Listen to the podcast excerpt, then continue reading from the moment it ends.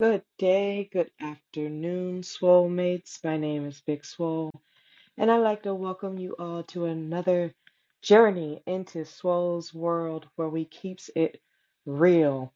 If you are new to the land, anytime you have a question, you can go ahead and press that little telephone, and I will answer your call. I will answer your question.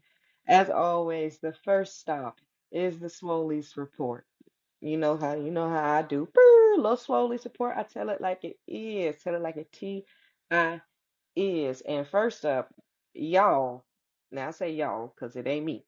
But y'all's new fearless leader of that little bird app, Elon Musk, has said Wellbutrin is way worse than Adderall, in his opinion. It should be taken off the market. Listen, sir. Now you knew people was gonna get up in arms Would you saying this. There's a lot of people out there who medicate will with Wellbutrin and it helps them on many levels. I myself have taken Wellbutrin and it, it wasn't my cup of tea. It didn't do well for me, but I'm glad that it's out there and it's helping others. I feel like when people speak on mental health, the conversation should be about healing necessarily than just, oh, it should be X, Y, and Z. These are my opinion, and curse this and curse that. Hey, people are out here getting help, and I am glad that they are doing it. And I am all for people trying to heal themselves rather than just taking something for treatment. Next on the little chopping block, um, FDA. Now, usually, you know, uh, I don't ride with the FDA because the, you know, they phonies, uh, for the most part. Because some of this stuff should not be on the shelves. Let's just really be honest. Like, I'm like, dude, y'all, y'all tripping. But the FDA is proposing to ban menthol cigarettes and flavored cigars. Apparently, this is going to help prevent up to 654,000 lives over the next 40 years, which is amazing. Um, I recently just saw that uh, they said that black smokers uh, make up about 85% of them use menthol products. And uh, I can definitely attest to that because my dad, he was a huge, huge smoker, smoker, and I could like always smell those Newports like a mile away. And I remember crying to him saying to please stop because I just, I, you know, you're a kid, you know they're bad, you know they're bad. And I'm, I'm like, please, please just stop, just stop. And of course, it didn't pretty much come to a head until my grandfather had a stroke and had heart issues uh, from smoking when he finally decided to put it down. But I'm like, look, you guys, it's not it's not worth it. And in all honesty, I feel like the person to blame is whoever made candy cigarettes. Um, looking back, that was not a good thing for us to be playing with and eating up. Mr. Polar Cup Man, you coming around with your nice little jingle. Everybody want, you know, some uh some popsicles and stuff, but you know, everybody in mama was getting them candy cigarettes, pretending to be smoking cigarettes. That's that's not cool. That's not cool. Uh, so please, look, no, no more candy cigarettes, because we wasn't doing nothing but stunting our growth, taking them little things and eating. Look, now we got people out here getting their knees done. You you out here making white chicks right. Okay, the whole movie. Say they got their knees done. Now people out here getting their knees done because them candy cigarettes and all that caffeine was stunting your growth. You Got LA surgeons out here getting seventy-five thousand dollars a pop, a pop for them to grow three to five inches. Seventy-five thousand. I can't imagine you going in there like, yeah, man, let me get that cyborg real quick. Extend extend these knees. Let me get my knees done, please. But in all honesty, I'm, I'm not gonna lie. Like, if they had a cyborg part swap that I, you know, I, I'll take it. Let me let me get a new gut. Switch that out for me, because this one I got is faulty. It's it's it's got a leak somewhere. I don't know where it's coming from, but I need the help. Please switch it out. Actually, uh, my gut was pretty good way, way, way back when, when I was a little jit. I was I was 18, had a boneless pit, man. You, you know the little commercial when I could give it to Mikey, Mikey eat it. No, man, give it to Ariel. I'm finna demolish it. I'm finna eat it up. And the best part is I had no weight gain, no weight gain whatsoever. I was one of them people, them skinny, them skinty people. You walk around like, ah. But then you see how much I eat. Like my plate was overloaded, and then I would eat other people's stuff. Like you gonna eat your cornbread? Yeah, that was that was me. I'm I'm trying to eat whatever you have left over on your plate because I feel like you didn't do it justice by eating it. so yeah, I would eat all the dang on time, and it caught up to me completely. Uh, it was time for college, and I I remember dropping weight. I dropped crazy crazy weight, and I would eat McDonald's, hella McDonald's, trying to gain it back And it was in October when things kind of just came to a head. You know, October, you're getting that refund check from your school. You ready to spend that mug. You think about everything you about to buy. You about to get a new iPod. You know, back when that thing was popular. You're like, I'm about to spend my money on all this. I had to spend my money on clothes. Now, that's like a normal thing, however, but when you have when you have to, when you have to. It's not it's not optional. You have to spend it on clothes. Like I did not want to spend my refund check on just clothes. Like I felt like I already had clothes. However, in October, I dropped 30 pounds in that one little month. It didn't even take all the 31 days. It was about 20 of them mugs, about 20 days and nights. And I dropped from a size five to a size one sometimes even a zero, depending on the make and model. If it was like some Levi's, I, I could probably get away with one. But if it was like some Hollister-esque type jeans, it, it was definitely a zero. Like even my feet got smaller, so I had to spend my money on Nikes and spend, you know, because you know I had to have my Nikes, even though even though I was small and deteriorating, I still had to look nice in some form of fashion. But yes, it was it was a definitely a hard time because like you said i was i was eating mcdonald's all the time went to the doctor and she was like oh you have ulcers. That's an easy fix for me. I said okay i could take that i could take that ariel could take that I was like, I'll be done with this in a couple months. Ulcers is easy. And within those five months, I had continuous treatment. I was getting better. My weight was coming up. You couldn't tell me nothing. I was like, okay, I don't know exactly what happened in October, but I'm feeling better. And October is usually like that month that something usually happens to me, either like my, my monthly disappears or something happens. So I'm like, okay, it was just one of those fluke months. I'm getting better. I'm gaining weight I'm finally out of this one zero, I'm in like a two three, and I'm starting to feel myself a little bit. But it was the hugest falsy of my life. Like it, it was worse than. Yeah, I, I know, y'all. I, I know. I spent time watching this movie. I shouldn't have, but I watched this movie Buried, featuring Ryan Reynolds. And if you haven't watched it, it's a snuff film. I'm sorry to tell you, spoiler alert, it's a snuff film. It was back in 2010, where you had this hope this undeniable hope that he is going to get out of that coffin that he is in. He's buried alive. And he's, he's like a contractor working in like Iraq or something. You think he's about to get out, but then they're at the wrong coffin. That was me. Huge falsy. I'm not getting saved. Here comes April 3rd, 2008. Now, I came out of the doctor's office that night, that day, and she says, Oh, you're getting better. You're getting better. I go use the bathroom. Everything that comes out of my body is blood at this point. Excuse me. Excuse me. And the smart thing to do would be go back into the doctor's office. But what did I do, y'all? my dumbass got back into the car with my friend Sarah, drove back home, was like, I'm fine. Yeah, I'm I'm fine. Blood just came out of everywhere, but I'm fine. I'm good. I'm good. That's that young people talking. That's that stupid talking. I went back home and went to uh, use the bathroom again because it just felt so horrible. And my dad walked in. He said, Ariel, you look like death. And now he's a pastor. And I, you know, when your parents say stuff, go one ear and not the other.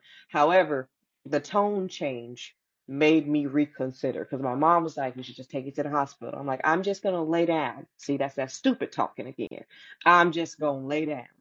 What what the hell is a nap finna do when blood is coming out of you? Like, go to the hospital area. So my dad says it scares me half to death. We get into the car and we start driving.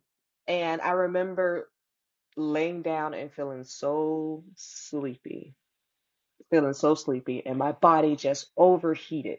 And I remember blacking out. Well, what I thought was a blackout wasn't really a blackout. It was me flatlining in the back of my mom's car uh not knowing I'm just dying by the seconds. And I remember waking up or getting you know getting waked up, getting wo- awoken and uh, awakened, and they said, "Well, we're gonna need to do the CAT scan." And I'm like, "What the hell just happened?" I was just in the car with my mom. Now I'm in, you know, I knew I was coming to the hospital, but I don't remember getting inside of the hospital, getting in the wheelchair or however they transported me into the hospital. I get in mm-hmm. there, they can't give me an IV. They said, okay, let's just go straight to the CAT scan. Get to the CAT scan, the doctor comes back and says, she may have Crohn's disease, but we don't know for sure. But the CAT scan results come back. The doctor says, your intestines are eating each other which I didn't think it was possible. I literally thought I was like, okay, this is just for the food to process on out. But my small intestines was swallowing up my large intestines, and he said that it was pulsating, and that in the next 30 minutes, this would be true death, like final, like you would become septic, and we couldn't do anything but watch you die. So they prepped me and about 15 minutes. It was it was such a huge race going against time because they just thought it was about 30 minutes. I mean, who knows what could have happened? The thing could have just burst within the next five and I wouldn't be here today. But uh, afterwards, they prepped me for the OR and uh, I woke up and tubes were just everywhere. And they were, you know, coming out of my lady parts, coming out of my nose. Uh, I had IVs. I had two IVs. I had staples going up and down my stomach uh, and Dr. Roth comes in and he says, Yes, you have Crohn's disease and you have the worst kind. It's called toxic megacolon, and usually Crohn's disease is found in babies, which meant that my, excuse me, the Crohn's that was active inside of my body just was dormant for 18 plus years, just waiting. could not be found, not do any, you know, any of the scans, anything else that's happened to me. It was not found. It was just there. And with everything that I was eating, all the stress that I was going through just kind of made everything explode. So here I am, 18 years old, going through this traumatic experience, uh, not being able to eat. Uh, they had to give me TPN, which is a total parenteral uh, peritoneal, excuse me, uh, nutrition. So it bypasses your GI tract. So I'm getting fed through this through this tube, and that's pretty much the next several days. It's just nurse checks, blood work, lots of lots of blown IVs because I just couldn't they couldn't keep them in my body. It got to the point where I had two at one time. I had one in my neck that swelled up to like this softball. So then they started to uh, give me a PICC line instead because they were tired of every like I was going through at least two every 15 to 30 minutes and they were just like okay your body cannot take any more needling so a PICC line had to be done and that goes straight to your heart so after they got that all situated and I was finally able to get off the TPN and eat solids not necessarily excuse me not solids but like applesauce and stuff like that and jello I caught C. diff C. diff is a bacteria that spills out of your colon into your abdominal cavity, so it kind of almost makes you semi-septic, and it's very highly contagious.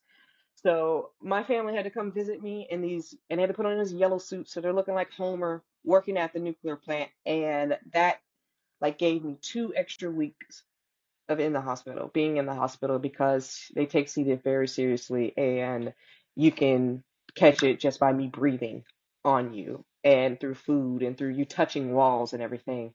And uh, having that on top of active Crohn's caused me to have these abscesses form throughout my body. So after having, of course, another surgery, after just having a foot and a half of my intestines taken out, they were like, okay, you've had these surgeries, we've cleared everything out, you're good to go home. One thing about going home after you've had these type of surgeries is that they don't tell you that you have to learn how to walk again. And this wasn't anything new to me. I uh, had an incident where I was temporarily paralyzed and I had to learn how to walk again. So doing this was been that before, but having those staples there and having to stretch out that body that and feel that that pain was just horrible. And I was already dealing with the stress of them telling me that you know, hey, you're you cannot do any more sports and you will never be able to have children. That's just completely out of the cards for you, given how severe your Crohn's is. It's just not going to happen. Um, so I'm sitting at home and I'm just going through the, I guess, the motions and having a nurse come and check me out. And they, of course, they only send you home with hydro, hydrocodone. That's nothing compared to the pain that I was feeling of this nurse having to come and unpack my abscess and repack it with these strips of gauze. Um, it's when I say that it's just it's overwhelming because I'm home alone. I've just in, experienced this most traumatic event of my life, and this is after, of course, being temporarily paralyzed. I've been struck by lightning. I even had a horde of fire ants like attack me during my first time experiencing grass in my life. It's just event after event after event, but this one took the cake. Like the the amount of depression and the amount of like suicidal thoughts that went through my head, I just couldn't fathom. Like I I'm not going to be able to have a legacy. I'm not going to hell, who knows if I'm going to be able to walk and, and eat right and everything. And with that negative behavior came more negative events. Three weeks later, I was back in the hospital for more abscesses. The stress was taking a hold of my life.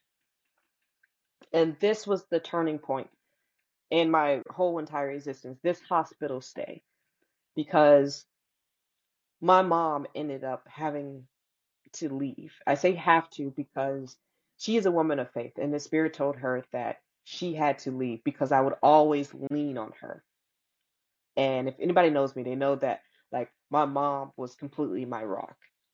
And being a woman of faith, I had to have God be my rock. So my mom left and and I had to have my abscess being packed during that same time. So the nurses comes in and she gives me 10 milligrams of morphine. I didn't even know this was legal because at this point they had just been telling me we can only give you one milligram per time. But they come in and say, hey, we're giving you 10 milligrams for this one little procedure we have to do. And when I tell you the lady that was next to me, because this is back when you know they had all those split rooms, she said that she she was like, I don't know exactly what you just experienced. She's like, but I will never understand it. And I pray that I will never have to experience that level of pain because the screams that came out of me was ungodly. Even after having 10 milligrams of morphine in my system, it did nothing. I felt everything. And it was during that time alone, after that traumatic experience, after that, it, I started bargaining with God. And I was like, I need to get out of here. I can't be in here anymore. My psyche is failing. I I I am not I'm not the same person I, I used to be. I would read Revelation out of all things and Queen Esther in the book of Esther. And I said, if you get me out of this, Lord, you get me out of this hospital, I will name my firstborn after Queen Esther. Now, I didn't know at the time if I was trying to trick God or not, or if I was just undeniably having some faith that, yes, I will have a kid one day. I don't care what these doctors say. I will have a kid, and I'm going to name this kid after Queen Esther when I get out of here. That was the beginning of me strengthening my relationship because I just couldn't, I couldn't understand why you're my mom. Why are you leaving me during this time? And she later told me that she cried outside my room the whole entire time that uh, the procedure was going on. Uh, she couldn't believe that she had the strength to leave because she definitely wanted to stay. But I needed that. I needed that boost to kind of go out on my own and kind of figure out my life from then on out because dealing with Crohn's disease, I didn't know where my life was going to go. You have this plan for your life, but now it's been uprooted So school was pretty much out for me because I was like, I'm not gonna do that. I've been gifted in AP classes my whole entire life. I don't want to go to school. So I decided to go to the Air Force. I had promised my mom when I was younger to live out one of her dreams. So I was like, yeah, let's go to the Air Force. But the good times did not last because you're young, you're dumb, I'm eating whatever I want to, I'm in boot camp, and another abscess forms. But this time, good old good old government, they want to do the surgery while I'm awake. Y'all. I I agreed because I, I wanted to get it over with, and I, you know, like you said, that is, like I said, it's uh, stupid. The stupidity, you thinking that this is going to be quick and easy, but no. Here I am with just a male doctor in this eight by ten foot room and he goes to localize the area. Now, this is like near my bum here, and I don't have a nurse in there, so the protocols are all off. But I didn't know that. I didn't know you're supposed to have at least a female nurse in there, uh, especially when you have a doctor, any kind of doctor. So, uh, with me screaming as loud as I was, because again, I'm awake, I have no no pain medicine, no nothing. This uh, SRO officer this uh, she comes barging in because she thinks something is happening because the other airman on the other side of the door explains that there is a male in there with a female doing a surgery in this little room. Not it's not a sterile area or anything like that. So she thinks that something of a sexual matter is going on. So she bursts in there. They have to stop the whole procedure. I think the man gets in trouble. They rushes me to the OR and they realize, okay, we're to have to do this surgery while you're asleep. And I'm like, oh, no shit. and they tried to put me in the 319. Uh, for anybody who's not, you know, savvy to uh, boot camp or anything, 319 is a squadron where they, if you're on med hold, you have to go there. And it's like a death sentence because you could be there for months, for years, just sitting there.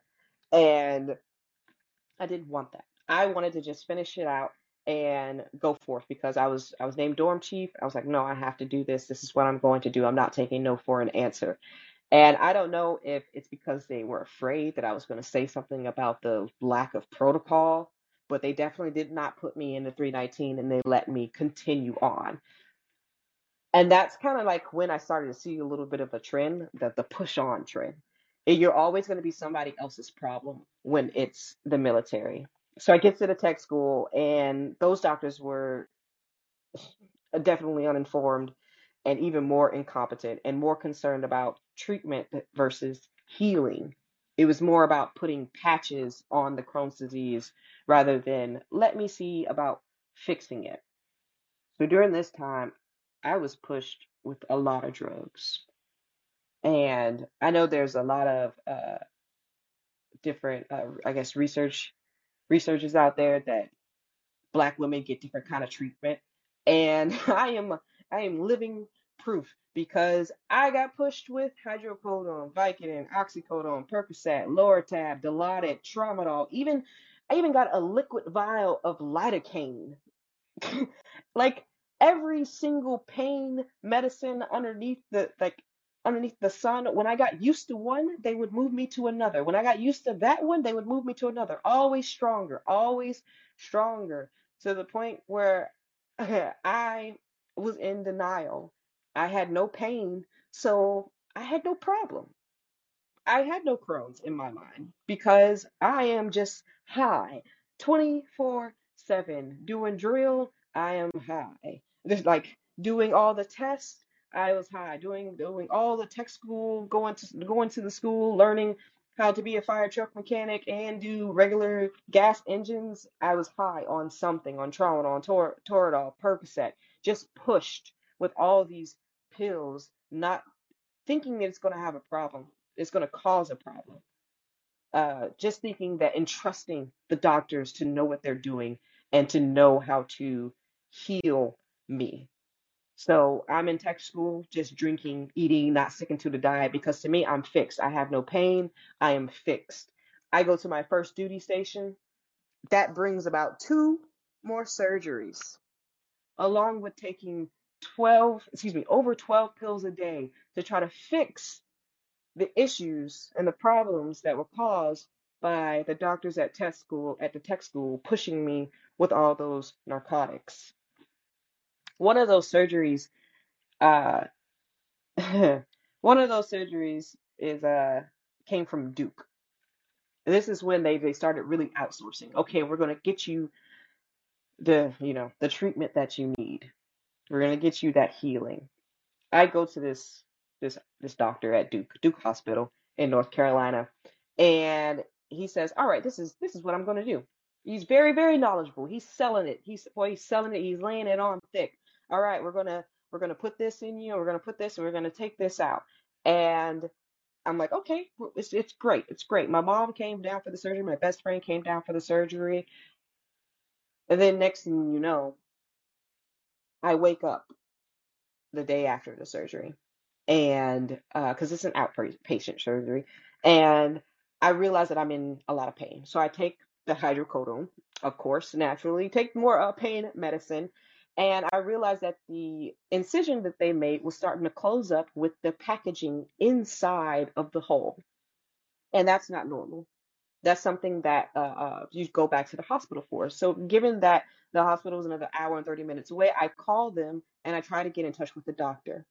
The doctor went on vacation. He has left the office. And the look on my face pretty much told it all. My my friend's like, "What? What the what the hell? What are you what are you talking about? Is it on vacation?" I'm like, "Okay." So why wasn't I told that beforehand? Why didn't I get another doctor? I was like, "You would give me somebody like this, and then they immediately go on vacation. There's just somebody else I can speak with, you know, like a secondary or anything." No, there's not. Sorry. So what do you want me to do? And the lady goes, I don't, I don't know, I don't know, but uh, we'll we'll have somebody get back in touch with you. And that was it. So I take it upon myself to sterilize my tweezers with witch hazel and alcohol, and I have to pull the strips out myself. Now these are the same strips that, with even with 10 milligrams of morphine, I felt. So uh, everybody around pretty much heard me screaming, and I vowed, of course, never to go near Duke Hospital again because I was like, how can you treat somebody like this? How can you not have the answers? And just when I think that like life couldn't get any worse for me, I go back to my doctor, have a um a colonoscopy, and he tells me that he has found colon cancer. And I just I was broken. I defeated. I wanted out of the Air Force. I I just I couldn't believe that all of this was happening to me. It got to the point where I I checked out completely. I stopped all my medicine. I removed red meat from my diet, and I just became delusional because I couldn't I couldn't deal with that as well. Having the big C and having the little C, like cancer and Crohn's, like give me a break. Like I've, I've, I've already been paralyzed. I've been struck by lightning. Like I, what what else? I've been I've flatlined. Like what else can happen? I stayed in that delusional state for three years, where I was like, nope, I'm in remission. I'm not gonna worry about anything. I, I did the like the the take the polyps out and everything, but that's the last thing I was to do. I was like, I'm I'm done dealing with this. Uh, naturally, I am a tad hard headed, and being delusional was probably not the best thing. Of course, it was not the best thing uh, for me because after those three years, it came back in full force. It, I was in and out of the hospital, like back and forth. That it was horrible, and even to the point where uh, I found out that I was pregnant and I still had active Crohn's disease, which is a, a huge no-no. Like uh, they, the doctors will always tell you if it's not like, hey, you can't have kids, do not have kids when you have active Crohn's disease because there is no telling what can happen within that. And given that I had this scar on my stomach, the doctors probably should have never told me this, but their worry was that I would be split open like predator style, split open because of the tightness. Because I it wouldn't so my stomach just doesn't expand like that. It shouldn't be able to expand like that, especially with it keloid like this on my uh on my stomach, on my abs. And during the pregnancy, it was horrible. It was pretty horrible. Um, in back in and out of the hospital, lots of Braxton Hicks. The baby just kept trying to come out, even after it was about five months or so. The baby, she just kept trying to come out, just just kept trying. And of course, on top of that, I'm still having side effects from the Crohn's disease. So I'm I'm having this baby. I know that Crohn's disease is hereditary. I am doing my best, praying and wishing that this passes her because I, I wouldn't wish this on the my worst enemy. Uh, I just I just was praying fervently, just trying to say, God, please don't let her have this. Please don't let her have this. Take put it all on me. I'd rather take everything to save her this this piece, this this thorn in her this thorn in my side. Um, after pregnancy, they they find that you know she doesn't have Crohn's disease. Everything is perfectly fine. Um, but of course after the baby is safe and out, my body was like, Mortimer, we're back. So that botched Duke surgery has to be redone. Because of course, naturally, everything goes back to my version of normal. End up having to get these setons. And this is, of course, when I decide to wrestle. I decide to wrestle. This is I, this is just great. I finally get to wrestle because the pregnancy is over, and I'm feel I think I'm feeling a little bit better. But then I start having issue after issue after issue during the beginning of my wrestling career.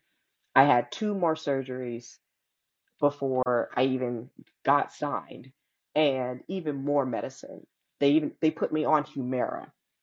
Humira may work for anybody else, but it did not work for me. It made things absolutely worse uh, certain parts parts of my body would start to lock up, and the, the, acne that came with it. Like I, I've never had acne in my life, even during my teenage years. It's always been very clean face, but Humira just messed up my skin, and the hormonal imbalance of it all just completely jacked me up. And of course, when I'm worried about how I feel and my self image and how I look, is when I learned that Crohn's not only affects your GI tract, it mimics rheumatoid arthritis. If anybody has RA, you know what I'm talking about. I had locked up knees, ankles, swollen joints, toes, elbows, everything would lock up Y'all, it, it was so horrible. Even before like my match with Shida, they they had to wrap up my ankle and wrap up different parts of my bodies because the Crohn's just attacked it, and I couldn't bend. Like doing a match where you can't bend your ankle, it oh my gosh, it was it was horrible. It gets so bad to the point where even like after I end up uh, not resigning with AEW, uh, a lot of people actually don't know this, but I ended up uh, becoming bedridden and I could I couldn't move. Like my hips locked up and my my knees locked up and I just just couldn't move. And when you're when you're dependent on people like that, especially like know, like I said, I'm a little hard headed and uh, independent to the core, and having to rely on people. It it's humbling, definitely humbling, because I like to do do do so much for other people that sometimes I forget about myself. So getting slowed down to where like Cedric had to help me even bathe, and it's just like God, sorry. It, it was just it was just like like how much more I could take, how much more can Crohn's takes away from me, and honest to God, I'm so thankful for my really really close friends, my day 365s of Faye and Tasha uh, came by to to visit me. They came down to visit, and seeing them, seeing me, hurt me to the core because you know they're not trying to have a pity face. You know they're not trying to look sad because they're thinking about you. They're they're thinking about you in your situation, but also at the same time, I'm looking at them and I'm feeling for them because they're feeling for me And I was like, I got, I got to get up out of here. I got to get up out of here. Like it just, that was just kind of like my last straw, you know, because Crohn's disease can make you very immune compromised. And um, I learned that the hard way in 2017 I ended up catching this thing called the nightmare virus. I was patient zero for. They should have named it the swole virus or something like that. I don't know. Maybe not, because then I don't want to be that famous like that or infamous. But they ended up naming it the nightmare virus. Um, they found a mass in my lung that was eating away at my lung, and um, they thought it was a cancer mass. But they ended up like having to mix up two antibiotics to get me healthy after two weeks. And that's also when I realized that Crohn's can just it's not just the GI tract. It's not just mimicking other viruses because it can also mimic like sickle cell where it your white blood cells are eating up your red blood cells. Like it is it's just like this uh this mutative disease that eats away at your whole entire body. Just when you think it's it only affects one part, it comes with something else that affects you in an entirely different way. It completely taught me about how to protect myself, especially during COVID. At the height of COVID, I caught pneumonia. And I caught pneumonia like two times during that that, that little first year. And I remember the doctors telling me, "Hey, um, we don't know what's going on, but the pneumonia it is is is eating up at you a lot, and um, you're you're dying. Now I've heard this. It seems like my whole entire life because with the nightmare virus, all I heard was, "Okay, you're dying. You're slowly dying, but we don't know why." And then when COVID hit, "Oh, you're slowly dying, but you don't know why." The whole entire time, it was the Crohn's disease that my body was trying to fight off, and it couldn't fight off anything else because Crohn's disease just takes up so much of your white blood cells. It focuses most of its attention because it is so massive and, and it could riddle and it can attack any part of your body at any time, especially especially during the times where there's things like COVID and flus going around. Um, I remember the doctors telling me after the pneumonia went away, they said, "Hey, you cannot resume your Remicade medicine. This medicine was the closest thing to keeping me alive that that I've ever had. And for them to tell me, if you take that Remicade, you will surely die, scared the living hell out of me. And this is this is of course, you know, like after the big, you know, height of the AEW career, and I'm just like, what? Like, uh, no, this can't this can't be the end. I've come so far. I've I've you know I've had so much strength. I've battled so so fearlessly. Like this cannot be the end for me. So I decided to get off. You know, can't can't take the Remicade, and it was a complete downhill slope. Not being medicated and having active Crohn's disease, it was just it was just a recipe for disaster. So it just I kept getting sick. I couldn't necessarily stop it, and with everything that was going on in my life and in wrestling, and with my peace being disrupted and stress being the number one trigger for Crohn's disease, I knew that I needed time at home. I needed time to heal. My body has been through so much since since the beginning of time, but really since 2008, I just felt like this was finally my time to just be at home, especially since I'm not being able to be active. And it inspired me to have a more of a holistic health journey because everything that I've done in the past has not worked. The Crohn's disease just keeps on attacking. Like I said, there's three doors that you go through in life, and uh, I was definitely at the revolving door. And revolving door is about timing. And this is just finally the time where I told myself I am no longer going to be on the harsh medicine. I am going to try to heal myself with herbs. I'm going to try to get better as far as taking out this disease, being 100% on my diet and and wearing more so, not necessarily wearing, but like keeping focus on myself because taking 12 plus pills, being doing all the like IVs and stuff like that all the dang on time, that's not conducive. Even the stuff that I'm on now, Entyvio, even though it's it's not as harsh, um, it, it pretty much just blocks the overflow of my red blood cells in my intestines to prevent inflammation. rather than immune system suppression like the rest of my medication was. So the Entyvio is better, but however, I still have to take it every six weeks. Getting IVs every six weeks is horrible on your veins. My nurses keep telling me, okay, hey, you keep having like blockages. Like I keep having hardening, um, excuse me, cartilage in my veins, and I'm running out of veins. So I almost feels like just running out of time to get to where I need to be in my health journey. And um, like I said, this is this is all it's all about timing. So I'm just in the midst of trying to figure out what's best for me. After listening to these doctors rip me up and tear me apart uh, since I was 18, I, I'm kind of over it. Um, I'm over it like consuming my life and almost feeling like it takes things away from me. Like I I feel like it has changed me drastically, not just as far as personality, but just as far as how I view the world, how I see the world.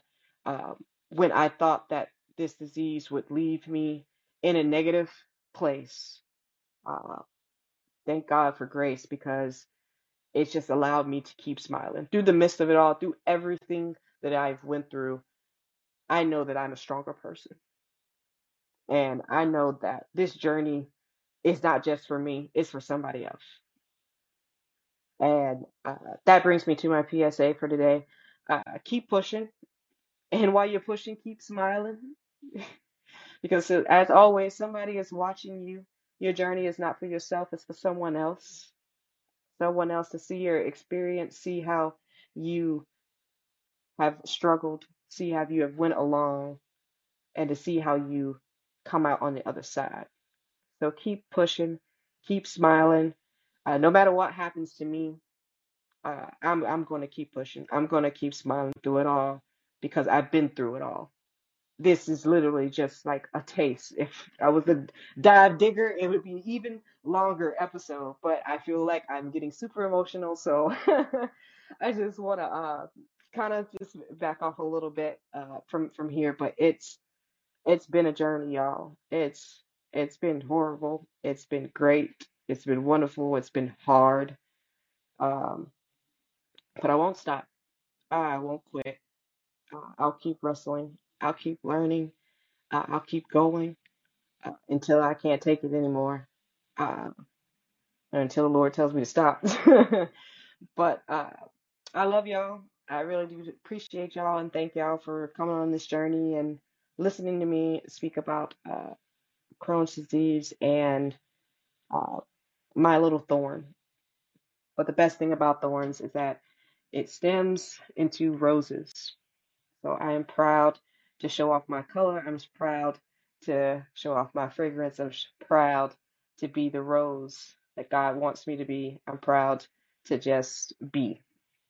So as always, you are loved, you are appreciated, you are more. I want y'all to keep smiling, keep pushing, and keep being y'all. Love y'all.